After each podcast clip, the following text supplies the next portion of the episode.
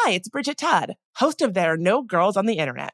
Listen, technology has made our lives easier in some ways, but it's also made us homebodies, scrolling mindlessly. Well, you get the point. Let Rails to Trails Conservancy unstick you from home. When you get out on a trail and get to walking, you'll feel so good. Trust me. You'll see that being out on the trail is so much more than a day outside. It's good for your soul. Get ideas for getting outside on the trail from Rails to Trails Conservancy, the nation's largest trails, walking, and biking advocacy organization. Visit railstotrails.org slash iHeart and on social media at Rails to Trails. My dad works in B2B marketing, but I never really knew what that meant. Then one day, my dad came by my school for career day and told everyone in my class he was a big MQL man. Then he just kept saying things like, the more MQLs, the better, over and over. My friends still laugh at me to this day. I think it means marketing qualified lead. One thing's for sure I'll be known as the MQL man's kid for the rest of my days. Why couldn't you just be a fireman or a lawyer? Why? You ruined my life, Dad. Not everyone gets B2B, but LinkedIn has the people who do. And with ads on LinkedIn, you'll be able to reach people based on job title, industry, likelihood to buy, and more. Start converting your B2B audience into high quality leads today. We'll even give you a $100 credit on your next ad campaign. Go to linkedin.com slash customer to claim your credit. That's linkedin.com slash customer. Terms and conditions apply. LinkedIn, the place to be, to be. We've all been there. You have a question about your credit card. You call the number for help and you can't get a hold of anyone. If only you had a Discover card. With 24 7 US based live customer service from Discover, everyone has the option to talk to a real person anytime, day or night. Yep, you heard that right, a real person. Get the customer service you deserve with Discover. Limitations apply. See terms at discovery.com slash credit card. Looking for hair removal tools that not only deliver smooth results, but also empower you with a sense of complete control? Enter Conair Girl Bomb, your secret weapons for smooth, sleek results made just for women. From the ultimate Girl Bomb grip and professional grade blades, you don't have to compromise and settle for less. Conair Girl Bomb equips you with the precision and power previously reserved for men's grooming tools. So take your hair removal routine to the next level with Conair Girl Bomb. Available at ConairGirlBomb.com or a retailer near you. Y'all already know that navigating the online world can be tricky and complicated. That's why, here at There Are No Girls on the Internet, we just launched a brand new newsletter where I'll be taking your internet questions and conundrums. To subscribe and submit a question, just go to tangoti.com slash newsletter. And I can't wait to connect with you there. Just a quick heads up. This episode was filmed while I was on medical bed rest, so it might sound a little bit different in terms of sound quality than the rest of our episodes. There Are No Girls on the Internet is a production of iHeartRadio and Unbossed Creative. I'm Bridget Todd, and this is There Are No Girls on the Internet. There's a lot going on at Netflix. For the first time in over a decade, the streaming service lost subscribers. Netflix lost about 200,000 subscribers, where it originally expected to gain 2.5 million. And they also said that they expect to lose 2 million more subscribers in the second quarter. So, who is Netflix blaming for this poor showing?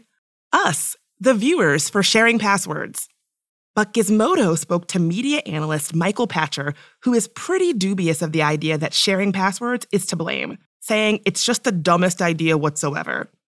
Incidents of password sharing did not grow materially during the quarter. They've always known about it, he said. And Netflix pretty much agreed. The company acknowledged in a letter to investors that account sharing, as a percentage of our paying membership, hasn't changed much over the years. So, as Oprah might say, what is the truth? Netflix laid off 150 staffers, about 2% of the United States workforce, many of whom are Black, Brown, queer, and trans staffers who were specifically courted from other jobs to lead initiatives that champion inclusion at Netflix. Layoffs gutted popular programs like Strong Black Lead, a vertical for Black content, which is often held up as a shining example of how to market and build community around inclusive content. Other verticals that focus on content specifically for marginalized communities were also gutted by layoffs, like the Latinx focused Con Todo, Asian American focused Golden, and the LGBTQ focused vertical Most. Now, it's unclear what will happen to these initiatives or to inclusive content at Netflix going forward, but the company may have given us a little bit of a hint in a recent update to their culture memo, which basically says if staffers don't want to associate with offensive content they may put out, they should just quit. It says, if you'd find it hard to support our content breadth, Netflix may not be the best place for you. Now, this is probably a reference to content like Dave Chappelle's Netflix comedy special that led to staff walkouts and turmoil last fall. B. Pagels Minor, a black, trans, then pregnant Netflix employee who was fired when the company accused them of leaking the fact that Netflix paid Dave Chappelle $24.1 million for his comedy special that included transphobic content. B gave us lots of good insight into the culture at Netflix. So let's revisit our conversation from this past fall.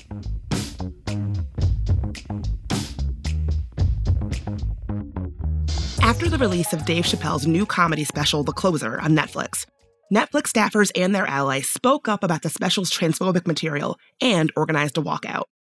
Chappelle doubled down in a newly released clip where he said Netflix staff said they wanted a safer work environment, but that he's the only one who's not able to get into the building at Netflix anymore. Seems like I'm the only one that can't go to the office anymore. But you want to know someone who most definitely cannot get back into the Netflix building? B. Pagels Minor, a very pregnant black trans former program manager who Netflix fired for alleging they were the source of a Bloomberg article about just how much money Netflix spent on the special.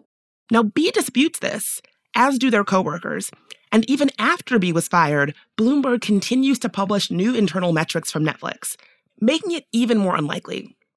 B, along with Terra Field, a trans Netflix senior software engineer who was suspended for tweeting critically about the special, have filed suits with the National Labor Relations Board, saying that Netflix engaged in activity to quell employees from speaking up about working conditions, including seeking to create a safe and affirming work environment, speaking up about Netflix products and the impact its product choices have on the LGBTQ community, and providing support for employees whom Netflix has treated in an unlawful and disparate manner. And as much as Dave Chappelle keeps talking about how he's being canceled, you know, naturally, as one does from a massive stage in front of a massive adoring audience while earning millions for it, the demands of the Netflix staffers who walked out do not include asking Netflix to take down the comedy special. Instead, Netflix staffers are asking for things like comparable investment in trans and non binary led projects at Netflix and more trans and non binary people in leadership positions. B is clear that this is about so much more than one comedy special. So, my name is B. Pagels Minor. My pronouns are they, them, theirs. And my current title is Growing a Baby. and, and that's about it.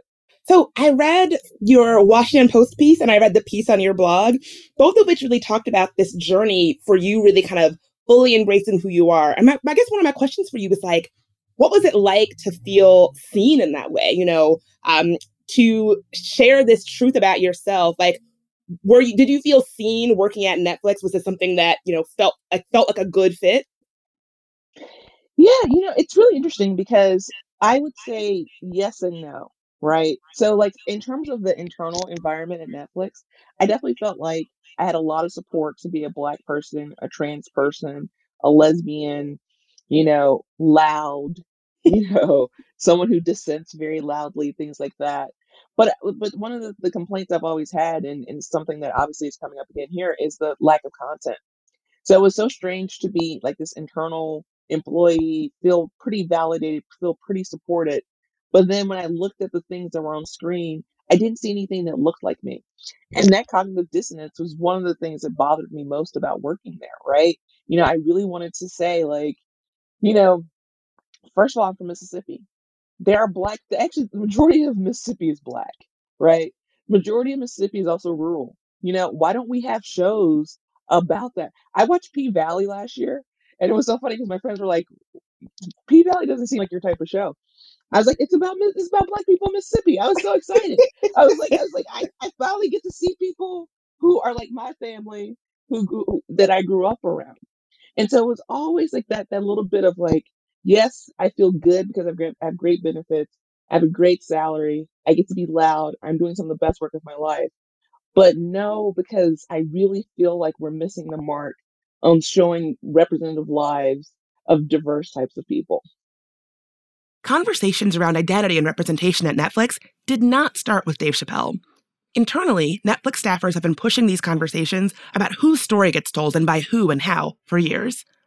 Like many companies, Netflix has employee resource groups, or ERGs, employee led initiatives within a company that work to create inclusivity along certain demographics and identities. There's Dream at Netflix to champion immigrant representation, Black at Netflix, L'Chaim at Netflix for Jewish representation, Vetflix for veteran representation, Indigenous at Netflix, and more. TransStar is the ERG that champions trans identity and representation at Netflix, that B helped lead. And after the release of the film Girl, a 2019 Belgian film about a trans ballet dancer that faced criticism for its depiction of things like body dysmorphia and self harm in the trans community.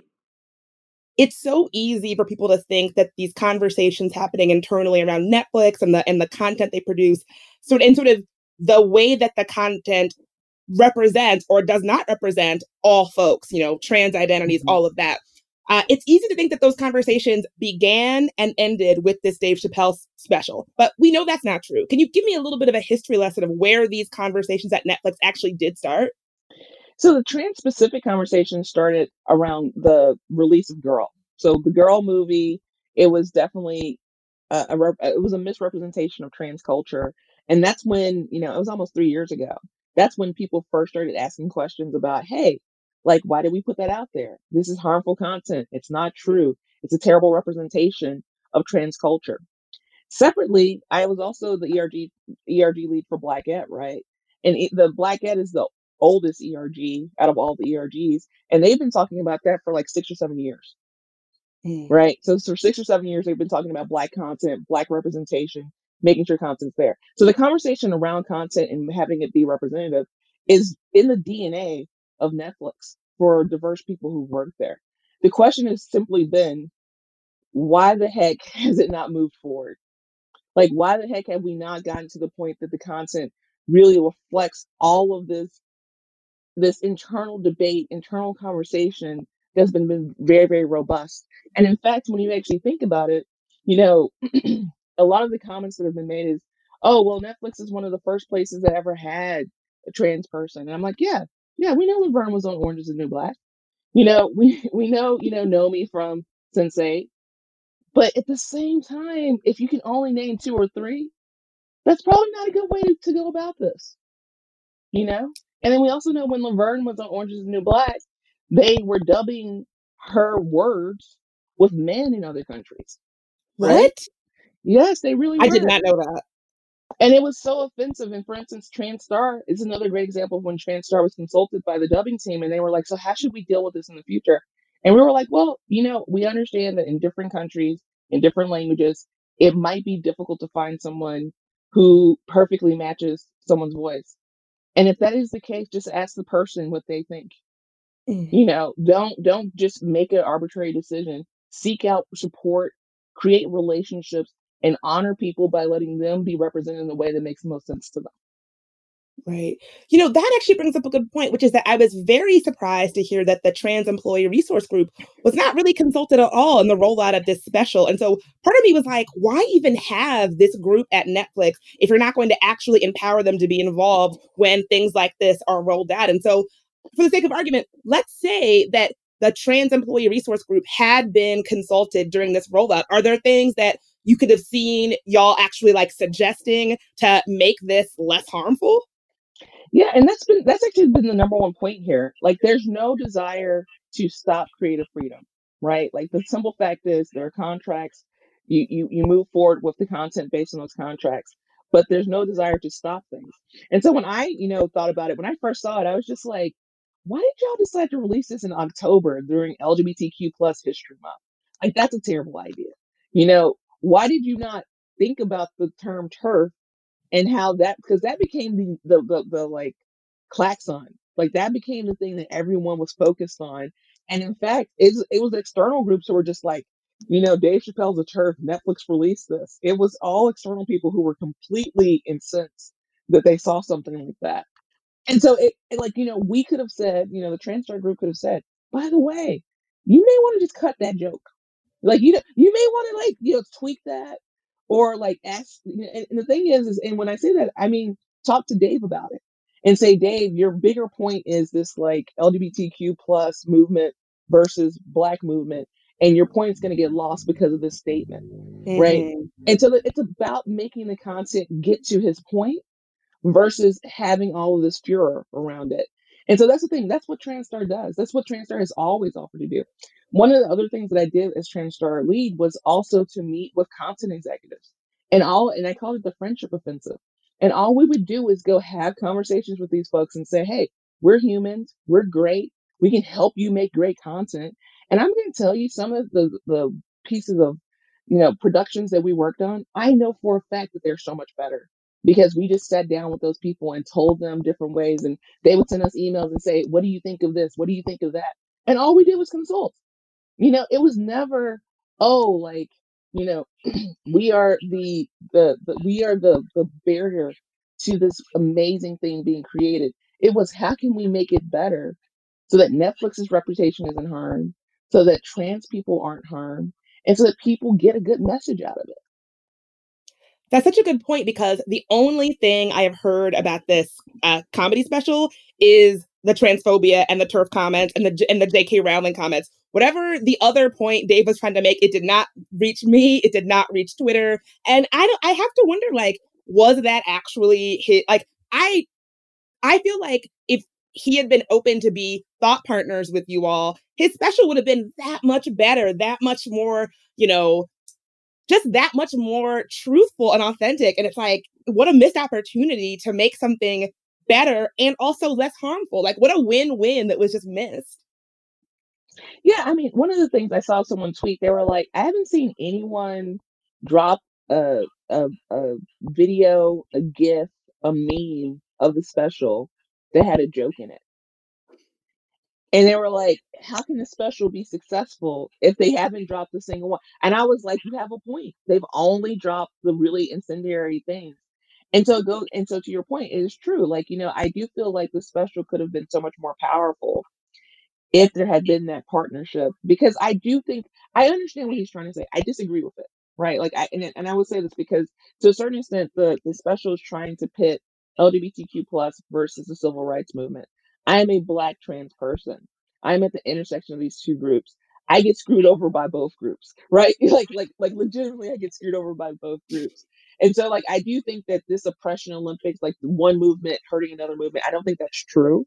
In fact, if you think about the same-sex marriage law that went into effect many years ago, they actually, you know, used Loving versus Virginia as part of their their logic behind it because they're saying that minority individuals deserve the same rights as anyone else in this country.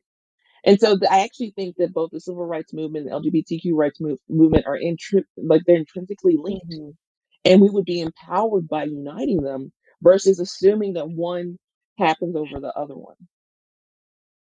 And it just, I mean, I completely agree. We're, we're definitely, st- our movements are stronger together when we support each other. And it completely erases people at the intersections like yourself. It, I, something about Dave's comedy seems to suggest that LGBT, the LG, it's like that book, All the Women Are White, All the Men Are Black, right? Like all the LGBTQ folks are just default white. All of the Black folks are default cis. And it's like, it completely erases that people exist at those intersections in a way that I feel like it's so like 1997. Like, like Yes. get your get your attitudes and your ideas into 2021. You know? Exactly, exactly. And the simple fact is, you know, I think it was time like three or four years ago, they were talking about what the future of the world's going to look like. And all those people had melanin. Okay. Right. Like that's, I mean, let's just be truthful. The way that the world is actually changing, the way that it's actually evolving. I mean, even Gen Z, uh, such a large percentage of Gen Z around the world is completely open to not only LGBTQ plus people, but they're coming out increasingly earlier. Right. Mhm. So, you know, you have like, you know, 8, 9, 10, 11, 12, 15, 16, you know, year olds come out and saying, yeah, I'm a part of the LGBTQ plus community, which is not something that has ever happened before. The world is changing rapidly. Right. And so the fact that we continue to have these like very antiquated conversations is just very disturbing to me. And is a sign of how some people are like, this is why you have to be thoughtful and you have to listen. Right. Like I am now considered an elder. Like, cause you know, I'm over a certain age. I'm an elder now, right, in my community. Because in the trans community, most like so there's been a statistic that says that many black trans people do not make it to the age of 35. I Mm. am now over 35. So I'm like a grandparent. Like that's how Wow. that's how they perceive me. And it's just so interesting to me because even for me, I have to take a step back and listen to the younger people because they're like, you're more conservative than I am. And I was like, oh, I, I guess I am, right? Because I grew up in a completely different generation. I came out much later because I was afraid, and you don't have that fear mechanism that keeps you from being your whole self. And I actually admire you. What do you need me to help you with? Because you're so much further along than I was. And all I'm trying to do is make sure that you have a safe place to land. That's beautiful. First of all, I would have never thought you were over 35, but that's so beautiful. You know. So this is that's black on crack. Thank. It's so true. Let's take a quick break.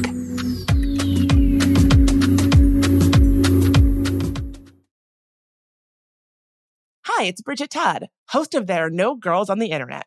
Listen, technology has made our lives easier in some ways, but it's also made us homebodies, scrolling mindlessly. Well, you get the point. Let Rails to Trails Conservancy unstick you from home. When you get out on a trail and get to walking, you'll feel so good. Trust me. You'll see that being out on the trail is so much more than a day outside. It's good for your soul. Get ideas for getting outside on the trail from Rails to Trails Conservancy, the nation's largest trails, walking, and biking advocacy organization. Visit railstotrails.org slash iHeart and on social media at Rails to Trails.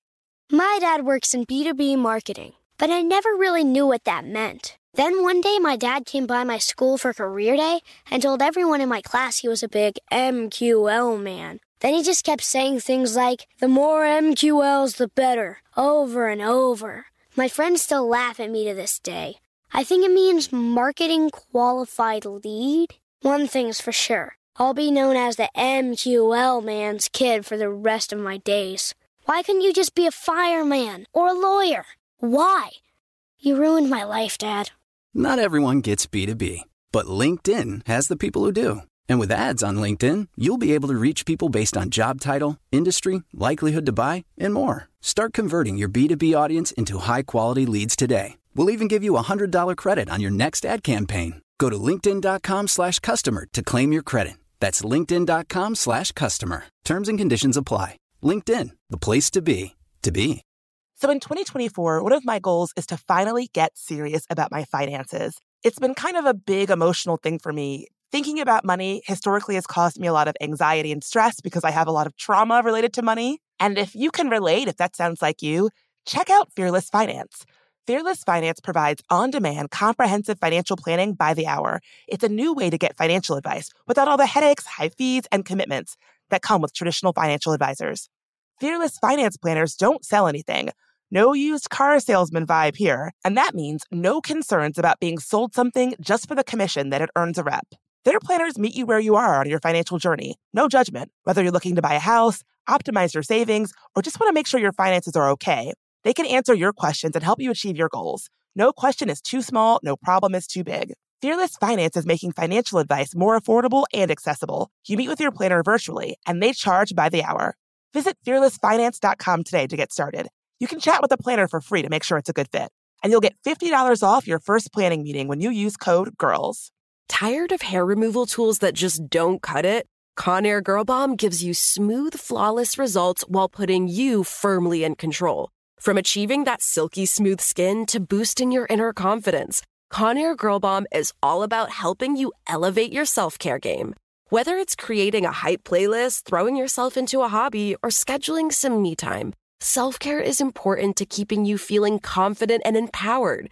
It's time to take your hair removal routine to the next level. You can trust Conair Girl Bomb to get the job done right.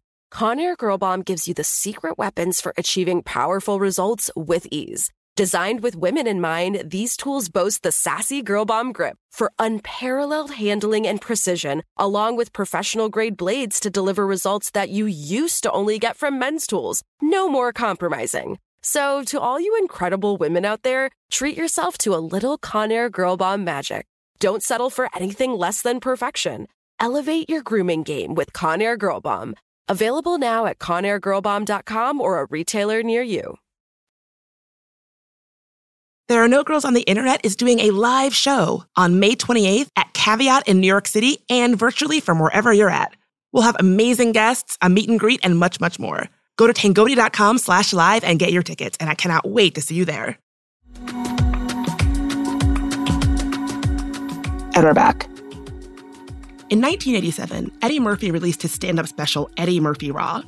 And Murphy has this whole bit about how gay people didn't like his homophobic jokes, and how whenever he goes out to parties or out on the town, he feels like there's going to be a gay mob out looking for him. Only he doesn't say gay people, he uses a slur. And there won't be no siren, be a real fag sitting on the roof going, woo, woo, woo, woo, woo, woo, woo, woo. Now, something about this line, the idea of a gay person strapped to the top of a car as a siren, really stuck with me. And the takeaway for me when I was watching was that gay people are basically less than human, and that pointing this out is funny. I mean, like, listen to this crowd. They were loving it. And I interpreted that making fun of gay people was a clear pathway to acceptance from others. Now, I was watching this when I was just a kid. I'd already known that something was up with me, but I had not yet come to terms with being a queer person. And I watched the way that these kinds of jokes about gay people got Eddie Murphy so much loud, clear acceptance from other black people and it was confusing to me at a time when I was already really confused. In 2019, Eddie Murphy actually revisited his past homophobic comedy routines. In an interview with the New York Times, he said that he looks back on all those old jokes and cringes. I was a young guy processing a broken heart, and kind of an asshole, he said. He apologized for spreading homophobia and ignorant comments about HIV, saying that he's much more educated now. I now have a whole lifetime of experiences to draw upon, there was a time when I was at the center of everything, what I was doing, and how funny I was, and how popular I was. I'm not the center anymore, he said. Now, instead of railing against being canceled by the PC police, he reflected. He evolved. There's this attitude I've heard over and over again that what a comedian says on stage is just a joke. It doesn't have any real world impact. Now, there are scores of studies that suggest otherwise. And B puts it another way if someone is starting out from a place where many of the messages around them are telling them that they aren't even a full person, adding to that chorus makes things that much harder. Something that I, I'm kind of kind of almost sick of hearing is this idea that like, oh, it's just jokes, it's just jokes. I'm sure I don't need to tell you that study after study after study has shown, you know, a direct correlation between transphobic rhetoric and anti-trans violence. And so, you know, what do you say to people who are like, oh, comedy specials don't translate to real world harm. Like, like what do you, you probably? I know that I have heard that argument over and over again. Like, what do we say to stuff like that? So first of all, we know that's not 100% true because if that was not, if that was true, then a five year old could watch a rated R movie, right? Like we know that the content on the screen impacts people. Now, the thing is, is that that doesn't mean that like today, after they watch the special, they're going to go out and beat up someone who's trans. But that does mean that someone is forming an opinion about trans people based on the content that they're seeing, and that they could be discriminatory towards trans people, or they could be violent towards trans people later. We also know that the content that exists on the screen also internally impacts the people who are the, the, the, the target of that content right? So, like, you know, we also think about self harm. If you're seeing this type of content, if you're seeing people talk about this in this type of dialogue, and you already are in a place where you're not a whole person, right? You know, I was, I, when I first started out, I used to tell people, you know, naturally, I am, I wake up every day with my glass half empty, right? I'm a diverse person. I'm a multi diverse person. And so I hear constantly whether it's about me being black and potentially being less than, whether it's about me being non-male and some, somehow not being strong, whether it's about me being trans and my differentness there, whether it's about me, you know, being married to a woman and how different that is. You know, how, what is like about me being married to a white woman and how I've betrayed my race. Like all of these things are coming through constantly. And so when you put out this content, all it's doing is trying to diminish the little bit that's in that glass right? The little bit of hope in the dreams there. I'm very fortunate because I have an amazing support system and I have an amazing amount of education and fiscal ability because I've been so successful in technology for so long that I've been able to fill that glass back up to almost full. But many people cannot.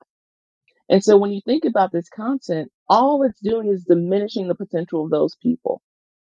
And then we lose out on that potential. Like as a society, we are literally losing out on bright lights who could help change this world because of the content we're choosing to pursue out there without also making sure that we put out affirming content too.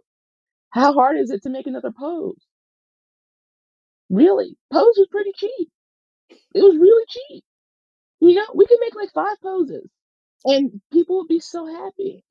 That's such a good point. And I think it takes me it takes me to this idea that is obviously bullshit, but this idea that oh, these Netflix staffers, they want to cancel Dave Chappelle. But when you actually look at the demands that staffers were putting forth at Netflix, it's stuff like, you know, can we invest in a, in a comparable way for trans and gender nonconforming and non-binary creators? You know, can we elevate tra- like trans content like the disclosure documentary which i love you know can we can we promote that on the platform? It is such common sense things and yet it gets sort of i don't know telephoned into they want to cancel dave chappelle.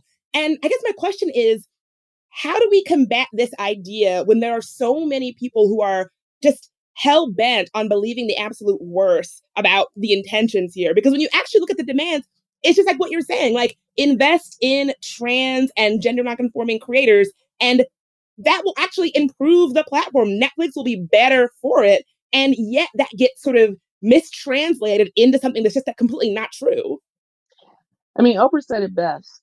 Oprah was just like, there's just some people you're not going to convince, right? You're just not going to convince. That's not the people we're trying to convince. We're trying to find that middle ground of people, the middle ground of people who are still trying to learn, to be educated, who just want to know more. And so that that's the, that's the main thing I'm focusing on, right? The reason I've agreed to go on these podcasts and things like that is to spread this message because the people who listen to you, the people, the people who are look, looking at the op-ed, those people are the ones who still have that ability to be swayed. And the thing about that is, is if if we sway a few of those people, they're also related to some other people, Mm. right? And so hopefully they'll go in and say, "Hey, I don't want to hear that today," right?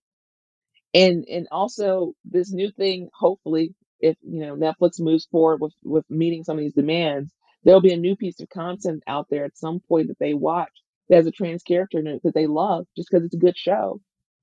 And then eventually that'll work out. Like this is a long term, this is a marathon.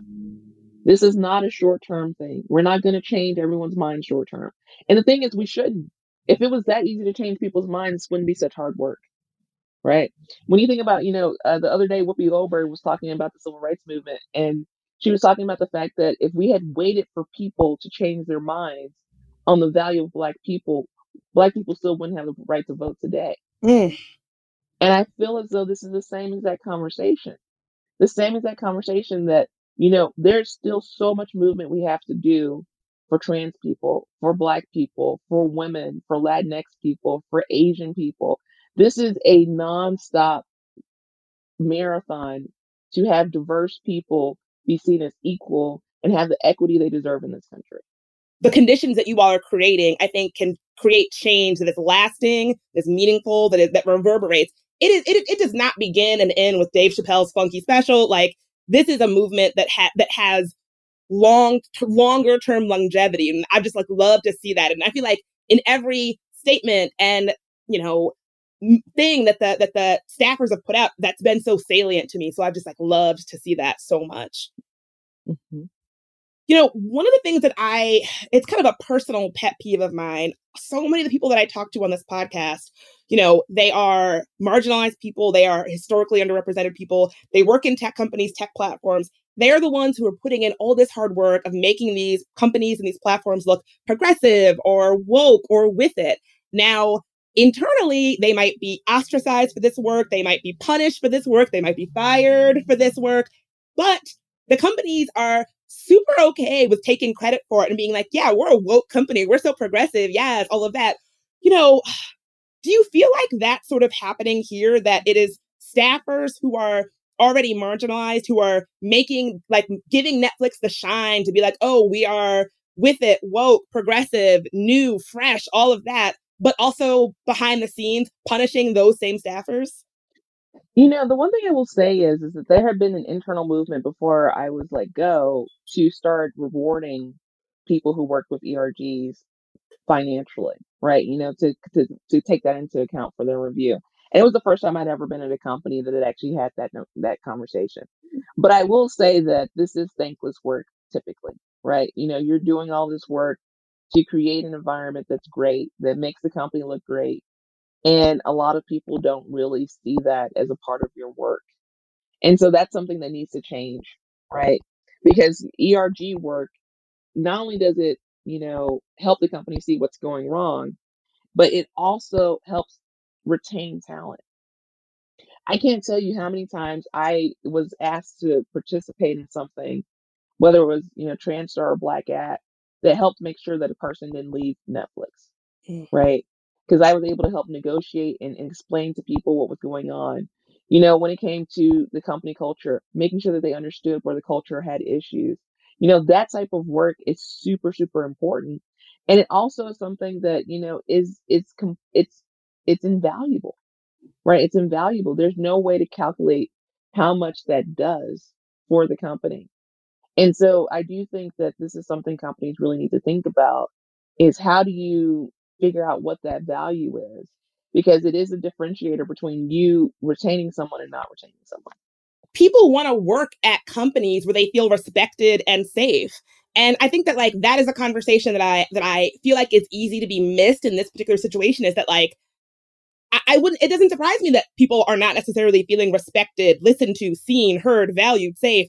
And i feel like these days people are unwilling to attach themselves to companies that do not respect them and i think that's great. But people want to feel respected in their workplaces. And you know I saw that statement that the CEO of Netflix put out where he was like, "Oh, you know, this I handled this badly, all of that," but not seeing the way that that trickles down to the staff, like the at the, the at the top decisions make people feel so disrespected and unseen and unheard and unvalued, and how there are people like yourself who were going in and plugging those leaks and doing the work of of doing some recon and saying like, you know, are you thinking about leaving? How are you feeling? Like, talk to me about where you're at, where your where your head is at, all of that you know, that is valuable work. Yeah, and not only that, but also his apology, which I will say is not an apology, said like one of them was like, "Oh, it's because we've been working from home. They they forgot how good they have it." And I was like, "That's what an abusive relationship says." Yeah, like, "I didn't hit you today, so that you you should appreciate me." And I'm just like, "But you hit me the other day. Like I don't I, like it doesn't work like that." So yeah, no, I definitely feel like you know it missed the mark, right? Because it it really is more about how do you show up right? You know, folks ask me like, what should those emails, those first memos or emails should have said? And I said, it's very simple. It should have said, hey, we dropped the ball on this one. We should have done a better job. Let's talk. And that's three sentences. His actual memo was like two pages, but it's Two pages to say nothing. Exactly. And so like that's the thing. Apologies are just apologies. Like you don't have to like you don't have it doesn't have to be convoluted. You don't have to justify yourself. It is apologize, have a conversation, figure out corrective action, don't do it again. More after a quick break.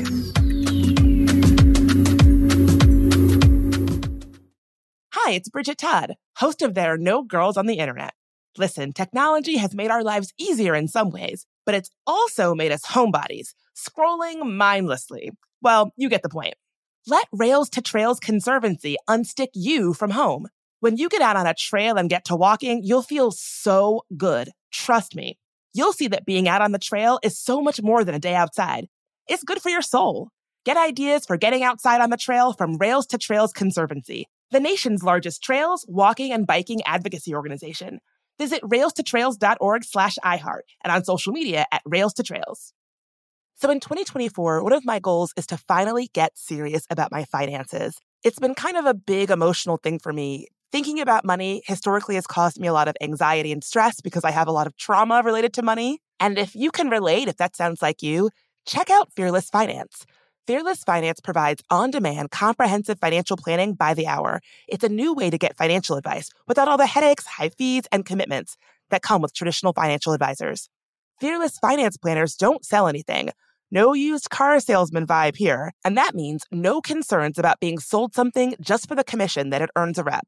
Their planners meet you where you are on your financial journey. No judgment. Whether you're looking to buy a house, optimize your savings, or just want to make sure your finances are okay, they can answer your questions and help you achieve your goals. No question is too small, no problem is too big. Fearless Finance is making financial advice more affordable and accessible. You meet with your planner virtually, and they charge by the hour. Visit fearlessfinance.com today to get started.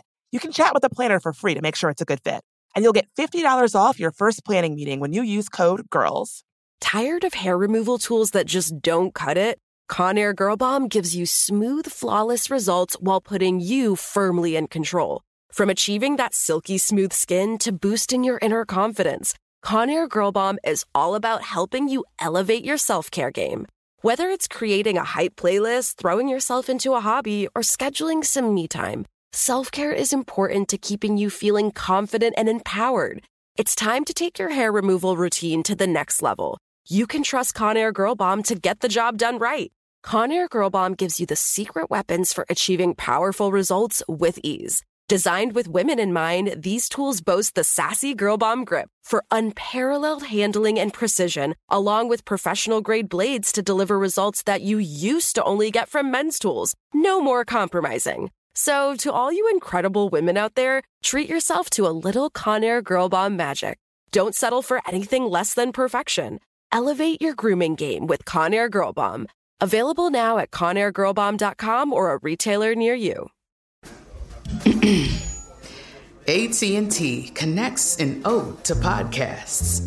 Connect the alarm. Change the podcast you stream. Connect the snooze. 10 more minutes to dream. Connect the shower. Lather up with the news. Sports talk, comedians, or movie reviews. Connect with that three hour philosophy show. Change the drive into work in traffic so slow. Connect the dishes to voices that glow. Thank you to the geniuses of spoken audio. Connect the stories. Change your perspective. Connecting changes everything. AT&T.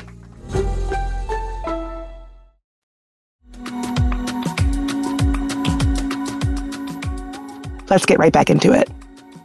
I saw that Dave Chappelle said that he'd be willing to meet with Netflix staffers.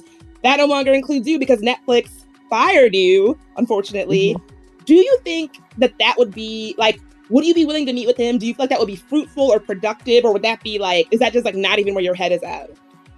I mean, I would totally meet with him. The whole point of this is to educate people, right?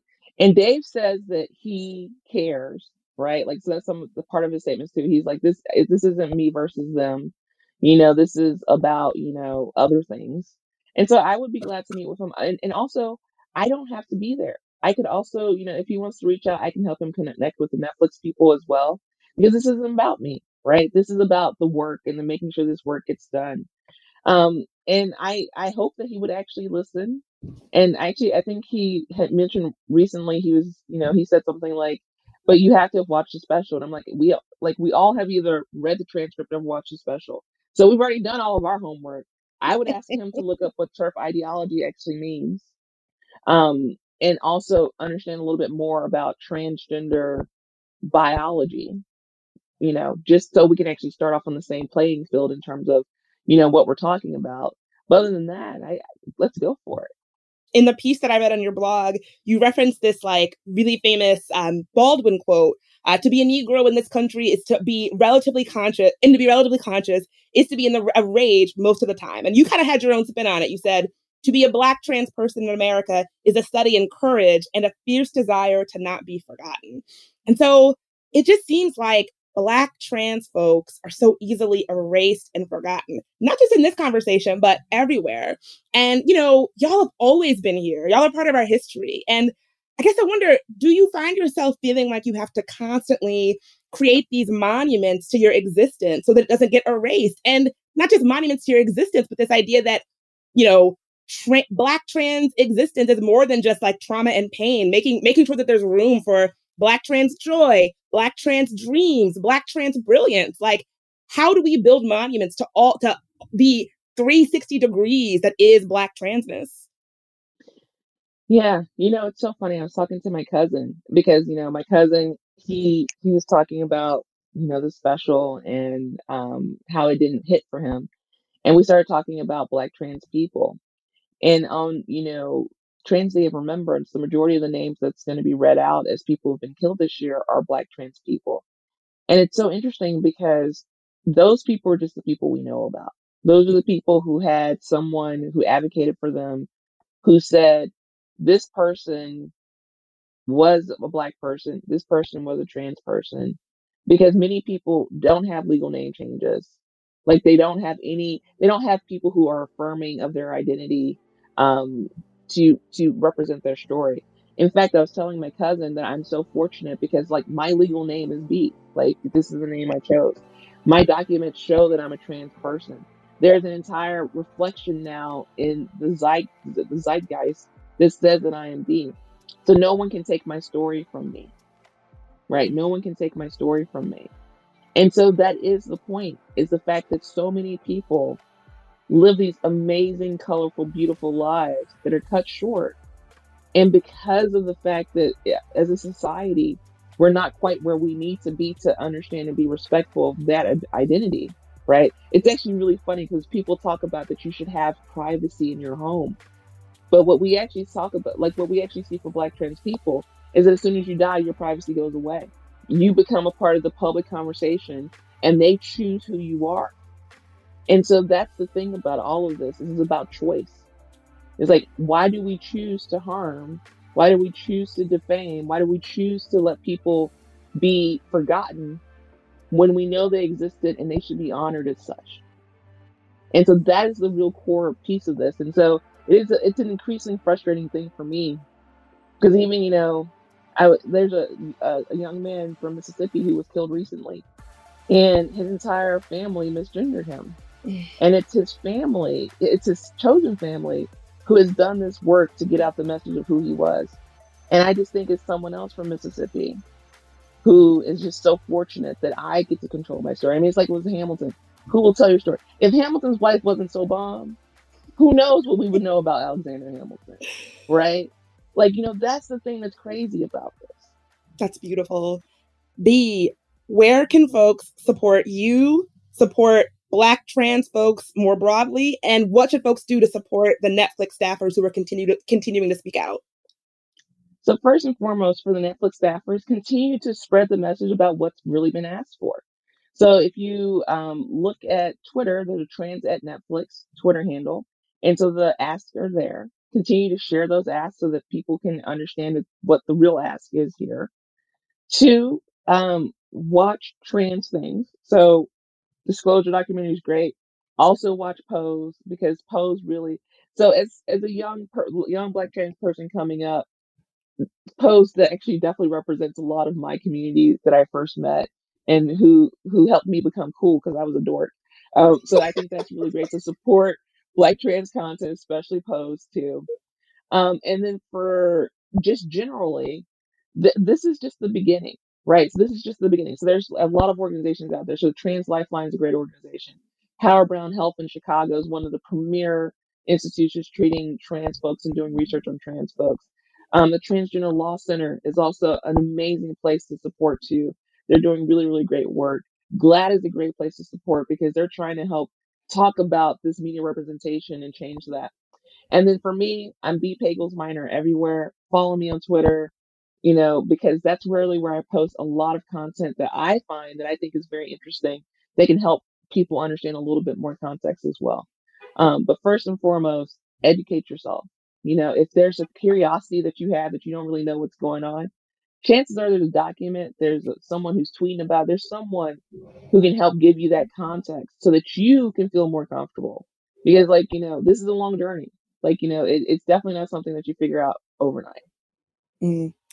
Okay, I actually have one last curveball question for you. You strike me as someone who likes movies, likes TV, likes music. Do you remember a time when a piece of media or piece of content or piece of art made you feel seen and affirmed? Pose is a, great example of something for me where I cried when I first saw it. Like, I could not believe that those were the, the like the the drag shows, the ballroom. I was just like, this is this is literally what I first got exposed to, right? So this is before I came out as trans because like I was I refused to acknowledge the fact that I was trans. And I was in Memphis, Tennessee. I was home from college. And my mother, my mother of all people, took me to the club to see a drag show because she was just like, I feel like you need to see this. I was like, Mamas know. They know. They know. Moms know. and so like I ended up going to this drag show with my mother, which was really bomb. And I met a bunch of like a bunch of like the drag community, you know, who are also trans. And so some of the first things imposed, like literally feel like they were exactly the exact same scenes from when I first came out or when I first started to discover that maybe I might be different. And so that's a huge thing. And the the second example, which is like really strange, and I don't know why I feel this way about this, but the second example is Purple Rain. So. I think it's because of Prince's androgyny. And so like I kind of felt like, you know, I was like I felt a little seen. And also it was so complicated, right? Because he was like this brilliant artist, but he was also so like messed up. And like I just felt like I just really got it because like I just mm-hmm. yeah. And so I I, I mean I watched I rewatched that movie like probably multiple times a year. And the whole soundtrack is like that's my soundtrack. If I'm in a mm-hmm. mood, I gotta I gotta listen to that soundtrack. So B, you are you have no idea. If if I could turn you around and show you all the different Prince iconography in my apartment, Purple Rain is my thing. Prince is my thing. And again, like I- it, Prince was someone who made me feel seen, especially in the Black community, because you know I grew up in the South and I grew up with my uncles making gay jokes and using slurs, and everybody liked Prince. Like it didn't matter. Like even though there was like Prince was androgynous, even though Prince was like my, as my uncles would say fruity, people fucked with Prince. And so to see the power that he had in our community was it was intoxicating. I completely feel you on the Prince. Completely feel you. And you know, and he could get anybody he wanted, man, woman, trans, like anybody in the whole world. I'm pretty sure Prince could walk into a room and just look at you. You'd be like, "All right, okay, where we gonna go?" Yes. Like that's, that's I think that's the other part of it is that it just completely redefined what masculinity, what femininity, what everything was, and I think that that's one of those things that he probably did more work for so many different types of people than almost any other artist, and he wasn't trying to. Not a woman, not a man, something you'll never understand. Exactly. The power of art, the power I mean the power of representation, the power of art, the power of creativity, it's it's unmatched. If you're looking for ways to support the show, check out our merch store at tangoti.com slash store. Got a story about an interesting thing in tech or just want to say hi? You can reach us at hello at tangoti.com. You can also find transcripts for today's episode at tangoti.com. There Are No Girls on the Internet was created by me, Bridget Todd. It's a production of iHeartRadio and Unbossed Creative. Edited by Joey Pat. Jonathan Strickland is our executive producer. Tari Harrison is our producer and sound engineer. Michael Amato is our contributing producer. I'm your host, Bridget Todd. If you want to help us grow, rate and review us on Apple Podcasts. For more podcasts from iHeartRadio, check out the iHeartRadio app, Apple Podcasts, or wherever you get your podcasts.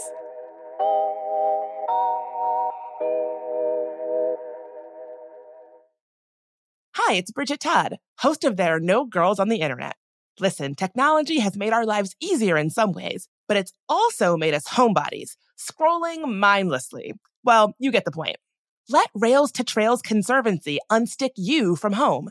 When you get out on a trail and get to walking, you'll feel so good. Trust me. You'll see that being out on the trail is so much more than a day outside. It's good for your soul. Get ideas for getting outside on the trail from Rails to Trails Conservancy, the nation's largest trails, walking, and biking advocacy organization. Visit railstotrails.org slash iHeart and on social media at Rails to Trails. Looking for hair removal tools that not only deliver smooth results, but also empower you with a sense of complete control? Enter Conair Girl Bomb, your secret weapons for smooth, sleek results made just for women. From the ultimate Girl Bomb grip and professional grade blades, you don't have to compromise and settle for less. Conair Girl Bomb equips you with the precision and power previously reserved for men's grooming tools. So take your hair removal routine to the next level with Conair Girl Bomb. Available at ConairGirlBomb.com or a retailer near you. This is Malcolm Gladwell from Revisionist History. eBay Motors is here for the ride. With some elbow grease, fresh installs, and a whole lot of love, you transformed a 100,000 miles and a body full of rust into a drive that's all your own. Brake kits, LED headlights, whatever you need, eBay Motors has it. And with eBay Guaranteed Fit, it's guaranteed to fit your ride the first time, every time, or your money back. Plus, at these prices, you're burning rubber, not cash. Keep your ride or die alive at ebaymotors.com. Eligible items only, exclusions apply. Are you on the hunt for a new home this spring? But don't know where to start? Fisher Homes is your solution. Your new home should reflect you from the front door to the kitchen and even your outdoor space. Start your journey by selecting your ideal home site, like in a cul de sac or that's tree lined, and then choose from a variety of expertly designed floor plans. Bring it all together at our Lifestyle Design Center. Let Fisher Homes be your new home solution this spring and start making memories at FisherHomes.com.